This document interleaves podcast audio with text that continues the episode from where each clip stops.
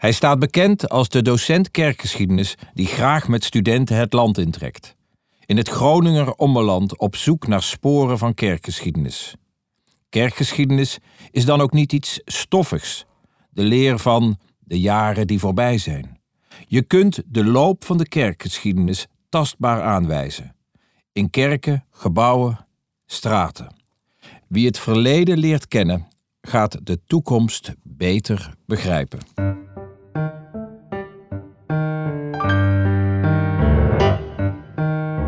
De Theologie-podcast gaat over wat vandaag speelt in kerk en in theologie en wil delen, inspireren en verdiepen.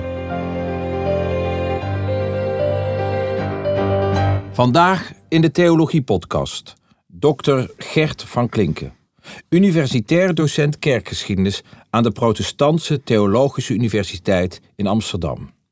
Naast docent is Gert onder meer redactielid van het documentatieblad voor de Nederlandse kerkgeschiedenis na 1800 en het tijdschrift Nederlandse Kerkgeschiedenis. Hij schreef meerdere boeken, waaronder een kerkhistorische wandelgids. Met Gert praten we door over de betekenis van kerkgeschiedenis van de vroeg-Nederlandse kerk voor kerk en theologie anno 2022. Gert, namens Tabita en mij, wij zijn er weer klaar voor. Ja. Van harte welkom hier bij de Theologie Podcast. Leuk. We gaan eh, praten over het begin van de Nederlandse kerk, het ontstaan van het christendom in, in Nederland en het succes daarvan. Maar ik wil eigenlijk beginnen met aan jou te vragen om in een soort denkbeeldige glazen bol te kijken. Die zetten we als het ware hier even neer op tafel. En dan wil ik jou de vraag stellen, als je in die denkbeeldige glazen bol kijkt, gaat het christendom in Nederland verdwijnen? Dat is een hele brede vraag die we niet in eigen hand hebben. Je kijkt natuurlijk ook vanuit je eigen gemeenschap, eh, je eigen familie, eh, je eigen eh, leven. En dan kunnen we gelukkig zeggen dat het christendom al een hele tijd meegaat. En we kunnen gelukkig ook zeggen dat het belangrijkste bij het geven van een antwoord op die vraag iets is waar we zelf ook bij zijn. Namelijk dat het erom gaat dat we als kerken, als christenen, gemeenschappen kunnen neerzetten waar het gewoon fijn toeven is. Waar mensen niet omdat het moet, niet omdat het een ijzeren verplichting is, maar omdat het fijn is en inhoudrijk is en helpt lid zijn. En dat zolang- is iets van alle tijden, zou je zeggen? als het goed is, is dat iets van alle tijden. Dat gaat ook wel eens een keer mis. Het gebeurt ook wel eens dat je uit de pas gaat lopen met wat werkelijk speelt bij mensen. Soms gaan er ook wel eens een keer dingen mis dat je niet op een goede manier met mensen omgaat.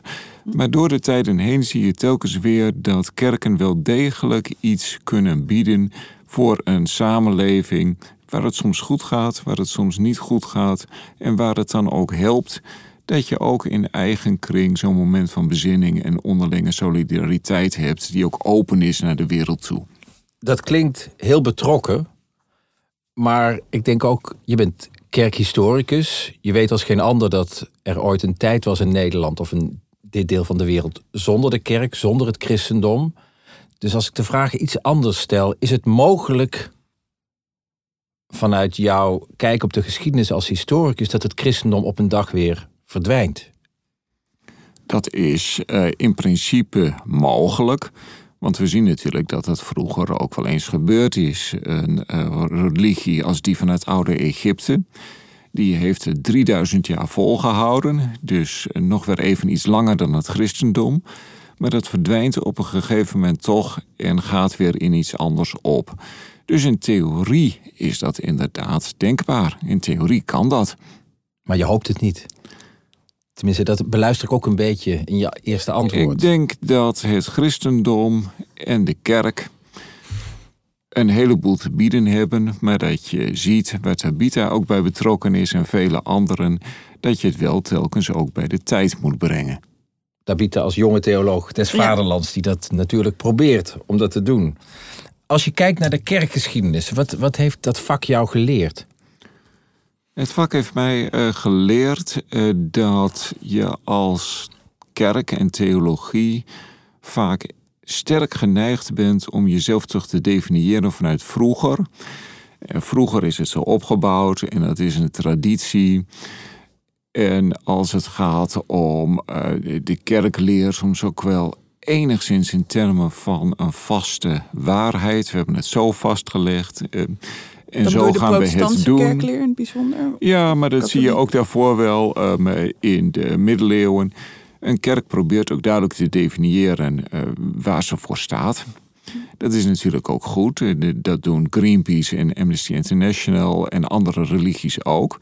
Die vastlegging geeft ook een bepaalde duidelijkheid van wat je representeert. Maar tegelijkertijd zie je dat je ook jezelf moet aanpassen aan de omstandigheden van je eigen tijd, de behoeften van mensen in je eigen tijd, de vragen van mensen in je eigen tijd. En dat is natuurlijk spannend om dat te combineren. Je hebt aan de ene kant die traditie en aan de andere kant de verantwoordelijkheid dat je toch echt in je eigen tijd zult, zult moeten gaan doen. Kun je daar een concreet voorbeeld bij geven? Is er een onderwerp waarvan je zegt, ja, hier is eigenlijk een aanpassing nu aan de orde in vergelijking met wat het verleden uh, ons heeft aangereikt? Je ziet dat op uh, verschillende terreinen. Kun je een voorbeeld noemen? In mijn eigen uh, levenstijd zie je bijvoorbeeld in de kerkelijke gemeenschappen waar ik zelf bij hoor.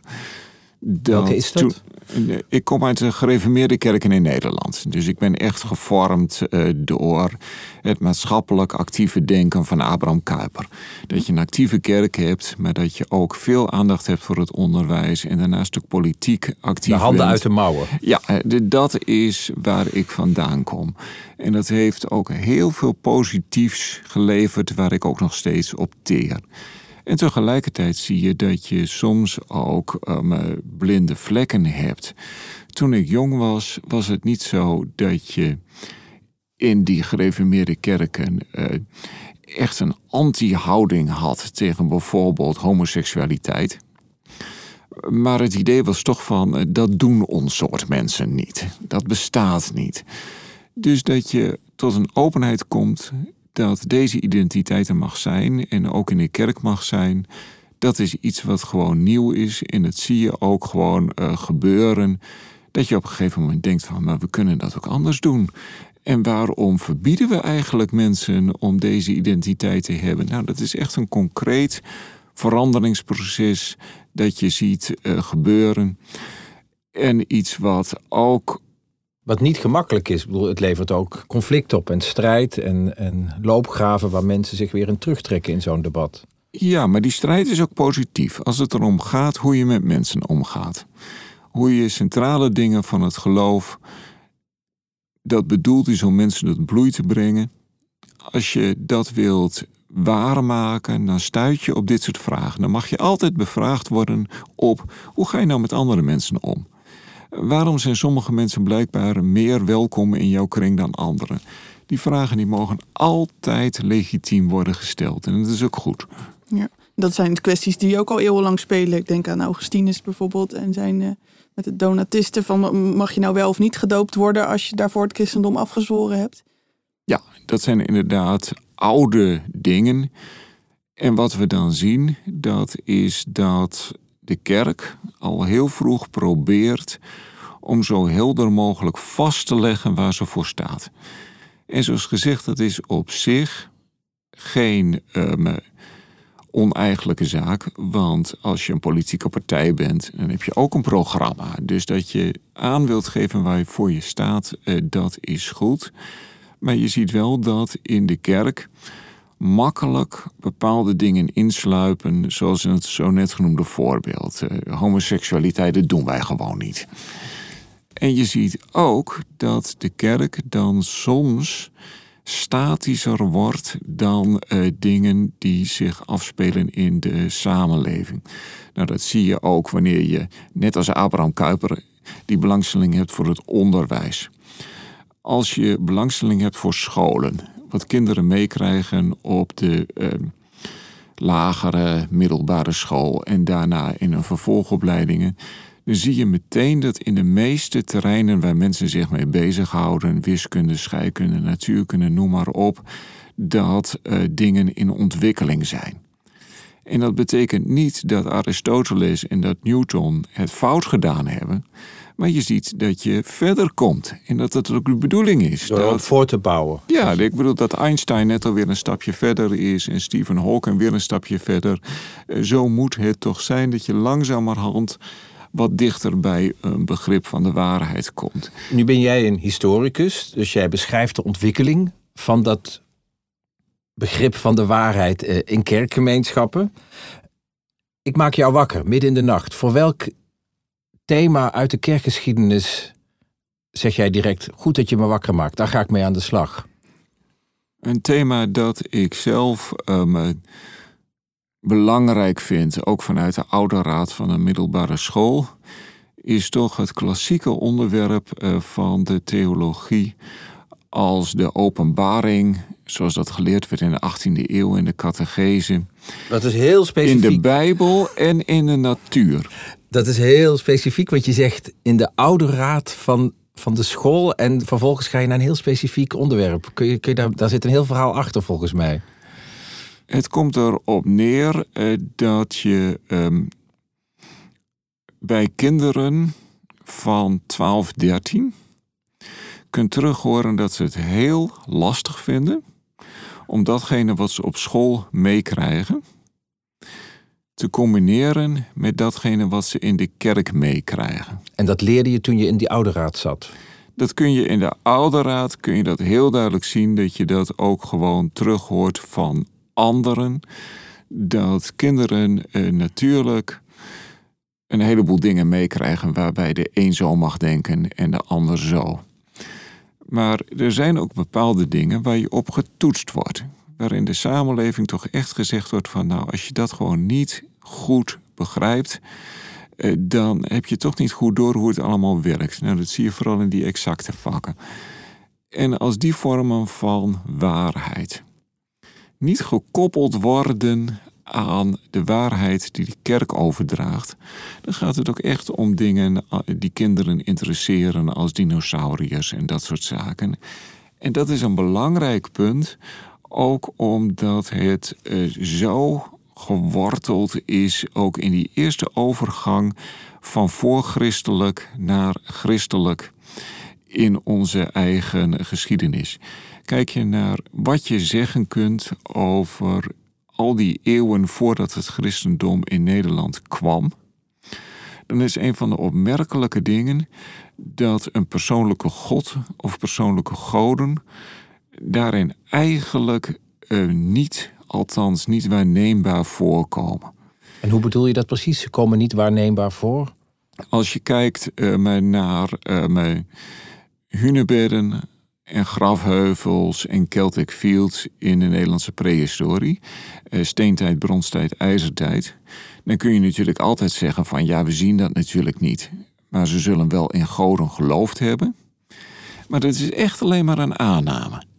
we weten niet of. We weten echt de mensen in Nederland, althans de lage landen moet ik dan zeggen, want Nederland is ook eh, een latere uitvinding. Of mensen hier in God hebben geloofd of in goden. Dat is wat je zegt. Nee, dat is absoluut onduidelijk. De eerste voorbeelden van goden die we kennen zijn geïmporteerd door de Romeinen. En zelfs dan, wanneer je naar de nieuwe opgravingen in um, Zevenaar kijkt, um, van Hercules Margusanus, en wanneer je kijkt naar Nehelenia in Zeeland, zelfs dan zie je dat wat ogenschijnlijk een persoon is, Nehelenia, dat dat even makkelijk kan omklappen naar een abstract principe, fortuna. En wat één persoon is, kan op een volgende, uh, volgende votiefsteen uh, weer voorgesteld worden als drie personen. Dus de aanname van een persoonlijke godheid is in onze oudere geschiedenis iets wat blijkbaar pas later erin is gekomen. Terwijl een aandacht voor de ordende structuur van wat je ziet als je met aandacht kijkt eh, naar de seizoenen en met name naar de astronomie. Dat zit er al heel vroeg in. Maar je zegt heel vroeg in, dat was, dus zo, dat was waarschijnlijk dus wel een thema voor de mensen destijds. En toen kwam ineens, eigenlijk als een soort importproduct tussen aanhalingstekens, dat christendom of die Romeinse godsdienst hier in de lage landen. Hoe ging dat precies? Want dat leverde dus ook een soort clash op. Of wat gebeurde er toen? Dan zie je dat het uh, christendom op tal van terreinen heel duidelijk gewoon een meerwaarde biedt. Je ziet dat mensen uh, gestimuleerd worden om ook een persoonlijke spiritualiteit te beoefenen. Mensen uh, worden gestimuleerd om aan de hand van de liturgie, maar ook aan de hand van de Bijbel, zichzelf geestelijk te verdiepen. En veel sterker dan daarvoor ooit het geval was, wordt het ook sociaal uitgewerkt. Maar hoe was dat concreet? Want ik stel me dan zo voor, mensen, het was hier allemaal veel natuur, eh, mensen moesten jagen, waren een beetje boer. Er kwam ineens zo'n vreemde godsdienst. Woorden als liturgie waren nieuw. Wat, wat fascineerde deze mensen in dat nieuwe christendom? Waardoor werden ze geraakt? Mensen werden geraakt door de mogelijkheid om op regelmatige basis deel te nemen aan de eredienst. De en die was elke zondag? In principe elke zondag. Mensen worden ook uitgenodigd om ook persoonlijk te reflecteren op de Bijbel en wat erg belangrijk was en wat ook vernieuwend was, was dat dat christendom op basis van de Bijbel ook stimuleert om voor elkaar op te komen op manieren die eerder niet bestonden. Klinkt als een soort democratisering. Nou, democratisering komt wat later, maar wat je al heel vroeg ziet, is dat gezegd wordt van uh, probeer nou eens een keer in ieder geval 10% van je inkomen voor anderen of voor goede doelen in te zetten. En als je dan ziet dat er weeskinderen zijn en dat er een schooltje nodig is. En dat we in ons stadje voor de ouder vandaag een, hofje kunnen stichten. Laten we dat nou eens een keer doen. Dat zijn ook de bekende werken van barmhartigheid die je dan ook op die schilderijen ziet. En dat is echt een heel belangrijke meerwaarde, ook die sociale uitwerking van het geloof ten opzichte van wat eerst was. Maar daarnaast zie je dat een aandacht die altijd al bestond, namelijk een aandacht voor de in principe onveranderlijke wetmatigheden die je in de natuur ziet, vooral wanneer je ook aandacht hebt voor astronomie. Dat is een aandacht die heeft altijd bestaan en die zet zich ook voort. Net zoals het hunebed is een kerk ook georiënteerd en dat zet zich voort bijvoorbeeld in feestdagen, denk ik dan aan. Dat men houdt toch de gang van het jaar vast. de cyclus. De cyclus in, in, de, in de, ook in de christelijke feesten. Dat, dat ja. wordt samengevoegd. Ja, en dat betekent dat um, eerst de priester en daarna ook de dominee in de kerk... Uh, ook tegen de kinderen zegt van je hebt een um, dubbele openbaring. En in de 18e eeuw werd het ook echt zo verteld. We hebben aan de ene kant Gods woord in de Bijbel, waar we uit leven. Dus het is ook heel belangrijk dat we dat ook laten zien in onze gemeenschap. Maar daarnaast hebben we ook nog steeds die openbaring in de natuur. Dus wanneer je tijdens mijn preek let op de lichtinval van het licht in zo'n kerk, dan zie je dat God vaste wetmatigheden in de eigen schepping legt, waar hij ook niet tegen ingaat. Nu zeg je dit op een hele moderne manier, maar hoe moet dit geklonken hebben voor die allereerste christenen hier in Nederland? Die allereerste christenen die leggen zelfs uh, vooral de nadruk erop. Die kunnen zich nog heel lang tot de moderne devotie in de 15e eeuw eigenlijk um, helemaal niks voorstellen bij een God als persoon. Nou, gezien de geschetste achtergronden is dat gewoon volkomen begrijpelijk. Dus wat is God? God is allereerst de bouwmeester. En dat zie je in de kerken ook terug. De toren gaat helemaal over uh, geometrie, plaatsing in de geometrische ruimte en om tijd. Tijd en ruimte. Aan die toren wordt qua um, geld en bouwvolume evenveel besteed als aan het kerkgebouw zelf. Uh, let maar op, hè. die torens in die kerken, die toren is eigenlijk even belangrijk als de kerk. De Dus, kerk, die, dus die toren is een manier om een godsbeeld uit te drukken eigenlijk. ja, en in het begin is God allereerst eh, de bouwmeester. En die ben je ook respect verschuldigd, want God heeft het gebouw gemaakt waarin wij leven. En daarnaast is God de wetgever. Dat kun je ook begrijpen. Dat er een Wanneer verschijnen de eerste kerkgebouwen in Nederland? Zoals je die nu beschrijft, met een toren en, en een schip. Dat ehm, is in de middeleeuwen, begint met kleine houten voorlopers. Eh Willibrord die bouwt dan van Romeins restmateriaal ehm, zo rond 700 een eerste kerkje in Utrecht. Maar je ziet het vanaf het begin dat een kerk de geometrie weerspiegelt met daarnaast het evangelie. En was dat een gegeven dat men had afgekeken uit het buitenland? Of was dat iets dat we hier in de lage landen bedachten, die kerktoren? Dat is internationaal, dat is afgekeken van het buitenland. En wat voor de bevolking van toen bijzonder is, dat is waar eh, we in de prehistorie eigenlijk geen equivalent van een tempel hadden. Dat hadden we niet. En waar in de Romeinse tijd de ceremonieën vooral eh, collectief zijn en aan het buitenkant van de tempel en ook op minder regelmatige basis, zie je dan dat een gemeenschap regelmatig in die kerk binnenkomt en zich daarbij richt op die beide vormen van openbaring. Wat dus ook betekent dat als je het christendom wil doorzetten naar de toekomst, nou dan zijn we weer bij jullie vraag, hoe gaat het met de toekomst? Dat je dan ehm, goed in de gaten moet houden dat je de beide elementen moet communiceren naar de bevolking toe. Als je niet goed weet te communiceren wat het evangelie is en hoe dat doorwerkt in het leven van mensen, dan heb je een probleem. Maar als je de openbaring in de natuur en dan weer vooral op het niveau zoals een kind dat meekrijgt op de middelbare school. En zoals iemand die een zaak of een winkel dat mee heeft, dat meekrijgt in het beroep. Als je dat niet goed weet te koppelen aan het geloof, dan heb je ook een probleem. Be- bedoel je daarmee ook dat dat nu een probleem is? Dat we daar ons meer mee bezig zouden moeten houden? Nou, dat kan ieder ehm, kind op de middelbare school kan je dat vertellen. Als je eh, als kind van bepaalde dingen te horen krijgt van ja, dit eh, vertellen we zo in de Bijbel en dat is waar.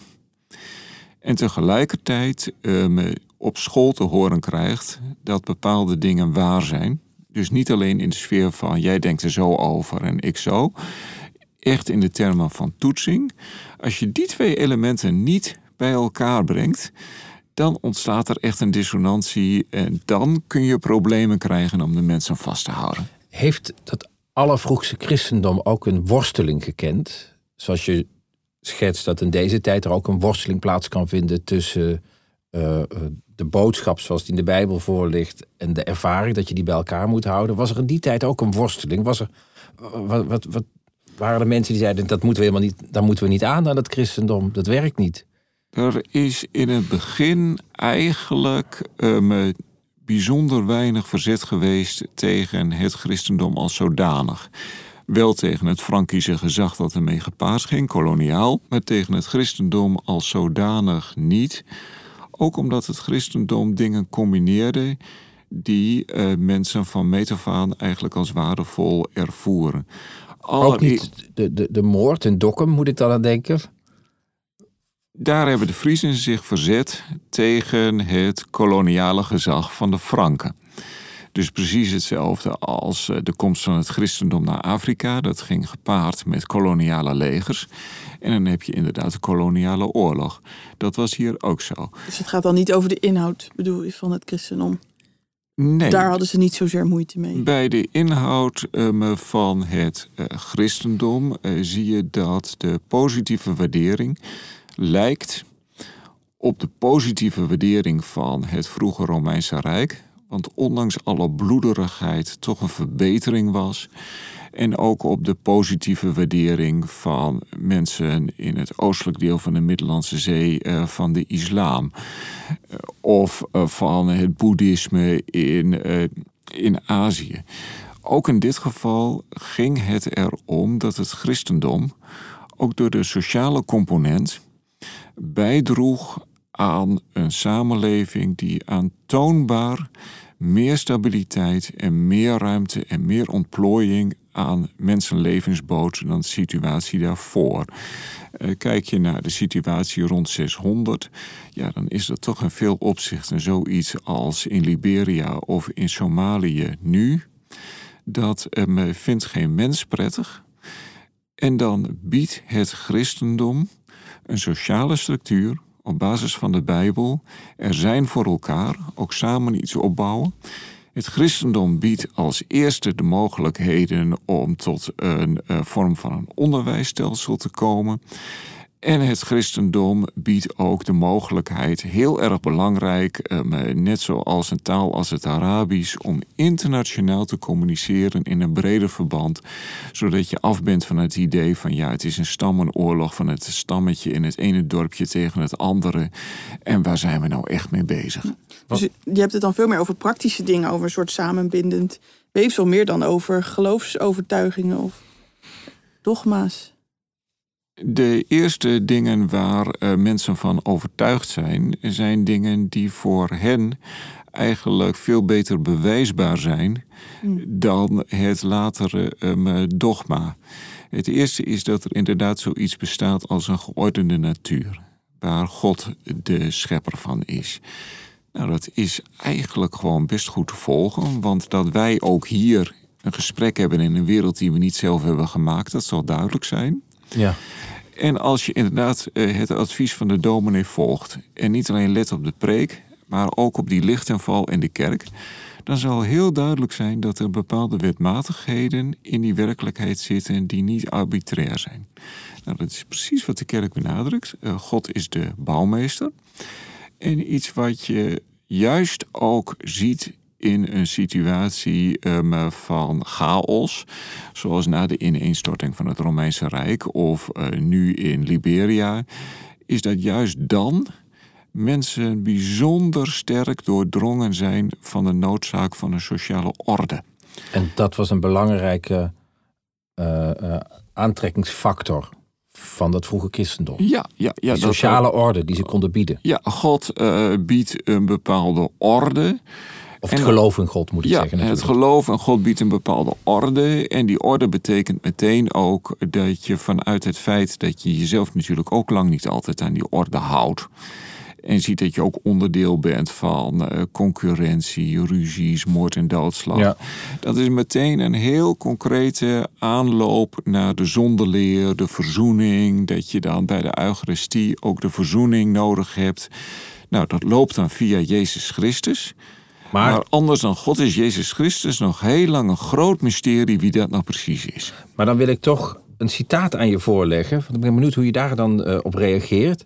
Duidelijk is dat het opleggen van geloof, zoals Bonifatius en Karel de Grote dat deden, niet langer werkt. Het gesprek over geloof en de waarde daarvan is vrij.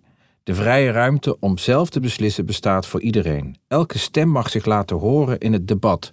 Hoe verhoudt die vrijheid zich dan tot die ordening? Die vrijheid um, verhoudt zich um, tot de ordening.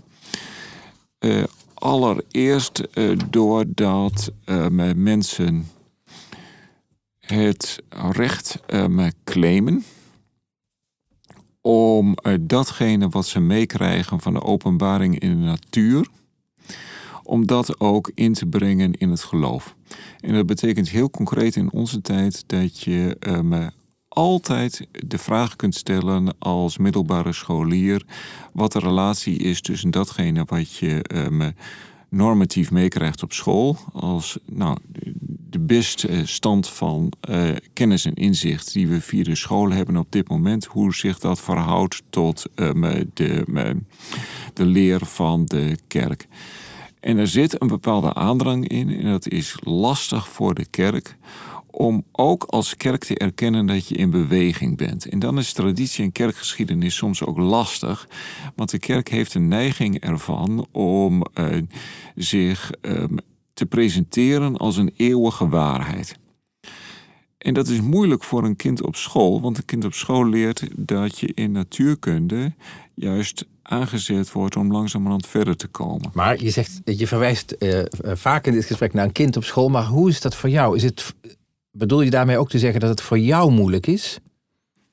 Het is uh, voor mij als uh, oudere heer van 62 op zich als iemand die met veel plezier lid is van een Nederlandse samenleving, maar ook met veel plezier lid van een kerk, is het wel. Het zijn gescheiden werelden voor jou? Nou ja, het is gewoon allebei fijn en plezierig. En bij de PTJU, Tabitha kan er iets over zeggen, heb ik het gevoel dat we dat ook op een goede manier op elkaar aansluiten. Maar ik zie tegelijkertijd, ook bij ons in het kerkelijk leven in Zwolle, dat we van de um, tien kinderen die zowel op categorisatie zitten als op de middelbare school, er op de duur uh, gewoon uh, zes à zeven kwijtraken voor de kerk, omdat ze die match niet kunnen maken uh, tussen die openbaring in de natuur en de openbaring in de schrift. Maar maak jij voor jezelf die match wel? En hoe doe je dat dan? Ik ben. Hoe, hoe, hoe lukt het jou dan om, om die verbinding te blijven maken tussen die twee werelden? Die natuur en tussen aanhalingstekens die leer. Ik heb misschien gewoon geluk gehad. Geluk gehad dat ik altijd in fijne kerken heb gefunctioneerd. Eh, waarbij het gewoon altijd fijn geweest is dat mensen van verschillende inkomensgroepen, van verschillende opleidingsniveaus, um, samen met elkaar lid zijn van zo'n kerk. En ook in termen van uh, verdiepingen aan elkaar, maar ook praktische solidariteit. Samen toch een stuk verder komen dan wanneer je alleen in je geseculariseerde uppie had gezeten. Je zegt, maar je, ja, je zegt ook van dat die kinderen dan alsnog uh, uit beeld raken, die zeven kinderen, terwijl die bij jou in de kerk zitten. Dus ja. je zou zeggen, die zitten toch in een fijne kerk. Dus uh, waar, waar gaat het dan mis? Of mis?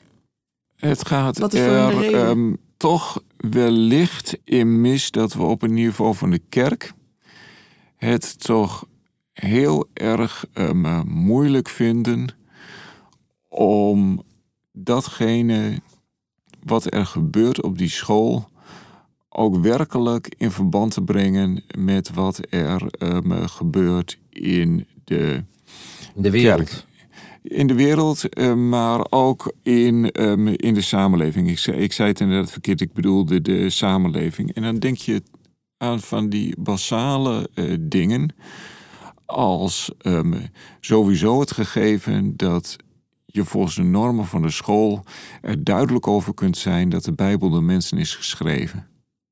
Dat is wat een kind wel mee moet krijgen. Ja, zeg je. De, maar je krijgt het ook mee. Uh, een kind van 13 kan gewoon narekenen dat um, uh, de Bijbel, net zoals de Ilias van Homerus en net als de Koran, door mensen is uh, geschreven. En als een kind iets langer op school zit, dan um, krijgt een kind ook mee dat de aarde waarop wij leven, zowel een begin als een eind in de tijd heeft. Dus dat je in termen van kosmologie uh, moet denken in termen van radicale eindigheid. En dat je ziet dat in termen van morele verantwoordelijkheid genetica ook een rol speelt. En dat is voor een kind gewoon heel lastig om dat te combineren met de kerk. En dan zie je bij onze opleiding dat het toch jammer is dat we als theologische faculteit zo ver afstaan van bijvoorbeeld uh, mijn opleidingen als uh, rechten, techniek, medicijn en dat soort dingen. We zijn een bubbel. Nou, dat niet. Dat willen we ook niet. Dat is de bedoeling ook niet. Maar als het gaat om jullie vraag, blijft het christendom bestaan? En als we kijken naar uh, de primaire beantwoording ervan uh, in 2022, dan zie je dat het eerste antwoord op die vraag gewoon valt uh, bij, die, bij die tieners. En we hebben het over 2022. Het is een hele onrustige tijd. er is een oorlog in Europa. Ehm, nood leert bidden, zei mijn grootvader wel eens. Zouden die ontwikkelingen gewoon, die nu om ons heen zo in volle gang zijn zou dat nog van invloed kunnen zijn op die ontwikkeling van dat christendom? In positieve zin? Ik denk het uh, maar wel. Uh, omdat we in Nederland absoluut uh, niet willen dat we gewoon terug zouden vallen op de levensomstandigheden van de jaren 30. Die onze opa's en oma's nog meegemaakt hebben. Maar als je bij een schaarste aan energie, goederen, voedsel, ruimte, water op de planeet, die steeds duidelijker wordt en ook steeds duidelijker wordt eh, in Nederland, terug zou moeten naar een in principe acceptabel uh, leefniveau, zoals dat van onze ouders van voor de loonexplosie van 1963. Dat wij uh, terug zouden moeten naar dat leefniveau dan zou de impact op de Nederlandse samenleving zou gigantisch zijn. We zouden inderdaad gewoon met een behoorlijke frictie te maken krijgen als het gaat om zo'n herverdeling. En we zouden ook te maken krijgen met een hernieuwde noodzaak om zelf ook in onze eigen gemeenschap op te komen voor onze zwakkeren en onze armen. Precies zoals de buitenlandse kerken dat in de Bijlmer al lang doen. En dan heb je inderdaad in zulke omstandigheden een kerk echt wel nodig. Maar ik bedoel ook het godsbesef. Is dat ook iets dat in deze tijd zich opnieuw weer aandient, omdat we het leven zelf niet meer in de hand hebben? Het um, godsbesef is in onze tijd uh, meer dan ooit ook iets individueels. Uh, mensen hebben natuurlijk de ruimte om daar ook een heel orthodox uh, standpunt bij in te nemen. Je hebt ook mensen die zeggen van Jezus zal letterlijk terugkeren op de wolken. Dat zal echt gewoon een ja, letterlijk waarneembare gebeurtenis zijn. Je hebt ook mensen die gaan voor het spirituele. Maar in een stroming als het protestantisme, Calvinisme, zit toch ook iets van dat oude idee van God als bouwmeester. Eigenlijk, we moeten die kerk, dat kerkgebouw, zoals dat zich op heel veel plaatsen in Nederland nog manifesteert, met die toren, dat moeten we eigenlijk ook in deze tijd voor ogen blijven houden. Dat is een bron van inspiratie ook, God als bouwmeester. Ja, maar ook wel een streng geloof dat oude wortels heeft in de Nederlandse geschiedenis. Je ziet al heel vroeg in God als bouwmeester. Maar je ziet ook in dat determinisme van de Calvinisten heel vroeg ook op een idee dat je God ook niet te lief moet voorstellen. Omdat God als bouwmeester inderdaad uh, bepaalde algemene randconditie stelt in de schepping waarbinnen wij gewoon leven. Wat betekent dat we inderdaad bij schaarse middelen, ook op basis van ons geloof, tot een rechtvaardige verdeling zullen moeten komen. Maar een wondergeloof, waardoor je een stikstofprobleem zou kunnen negeren. En is er dan een kerkgebouw in Nederland dat dat geloof een beetje dichterbij brengt? Waar moeten we je bent ook een wandelexpert, je weet veel van kerkgebouwen in Nederland. Bij welk kerkgebouw moeten we zijn om dat gevoel weer een beetje op het spoor te komen? Nou, je ziet bij alle Nederlandse kerkgebouwen voor 1600 dat ze het allemaal hebben. Maar één concrete tip? Eh, Waar moet ik morgen gaan wandelen? van allemaal is uh, Loppersum in Groningen. Goed, dan houden we die, uh, dan nemen we die tip mee. voor de zomer, leuk. Voor de zomer om te gaan wandelen. En de vraag of het christendom in Nederland blijft bestaan. Ik denk dat je daar veel inzichten voor hebt aangereikt waar uh, hopelijk wat mee kunnen. Ik hoop het wel. Dankjewel.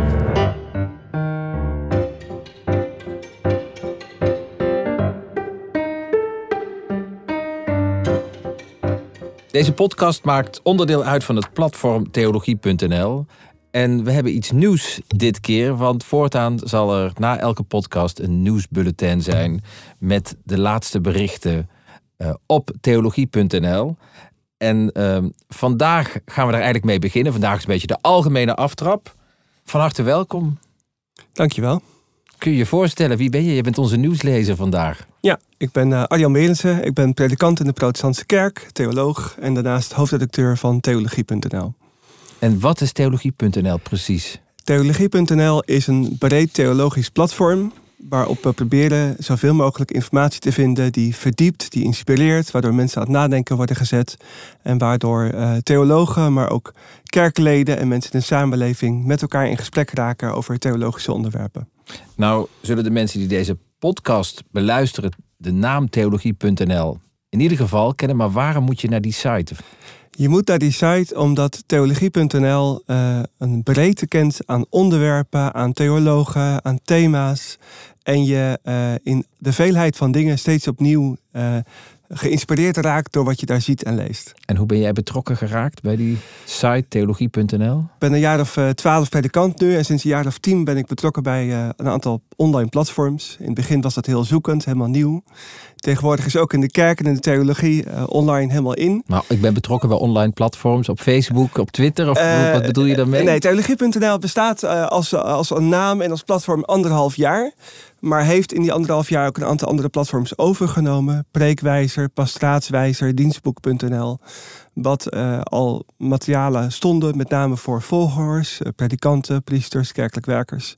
En theologie.nl is daar een voortzetting van, maar eigenlijk op een heel ander, uh, veel mooier niveau nog. Veel breder nog, veel meer inspiratie. Niet alleen voor beroepskrachten in de kerk, maar ook voor geïnteresseerde gemeenteleden en mensen in de samenleving. En wat doe jij concreet voor theologie.nl dan? Ik ben hoofdredacteur, dus dat betekent dat ik eindverantwoording heb op de inhoud van theologie.nl. Maar doe dat samen met de redactie, die met name inhoudelijk kijkt hoe komen wij aan onze materialen, waar betrekken we die van, waar kunnen we inspiratie vinden, wat zijn thema's die leven, waar moeten we het echt over hebben op het platform. Uh, en daarnaast is er een team waar ik ook uh, deel van uitmaak, die meer kijkt naar de technische kant, de ontwikkelingskant van platform. Um, en dat is eigenlijk een heel mooie, een mooie groep mensen die er elke dag mee bezig is. En vandaag is eigenlijk dit gesprek bedoeld als een kennismaking, als een introductie van het nieuwsbulletin dat voortaan bij deze podcast uh, gaat horen. Um, wat zou jouw aanbeveling zijn voor theologie.nl? Waarom moet de luisteraar blijven luisteren?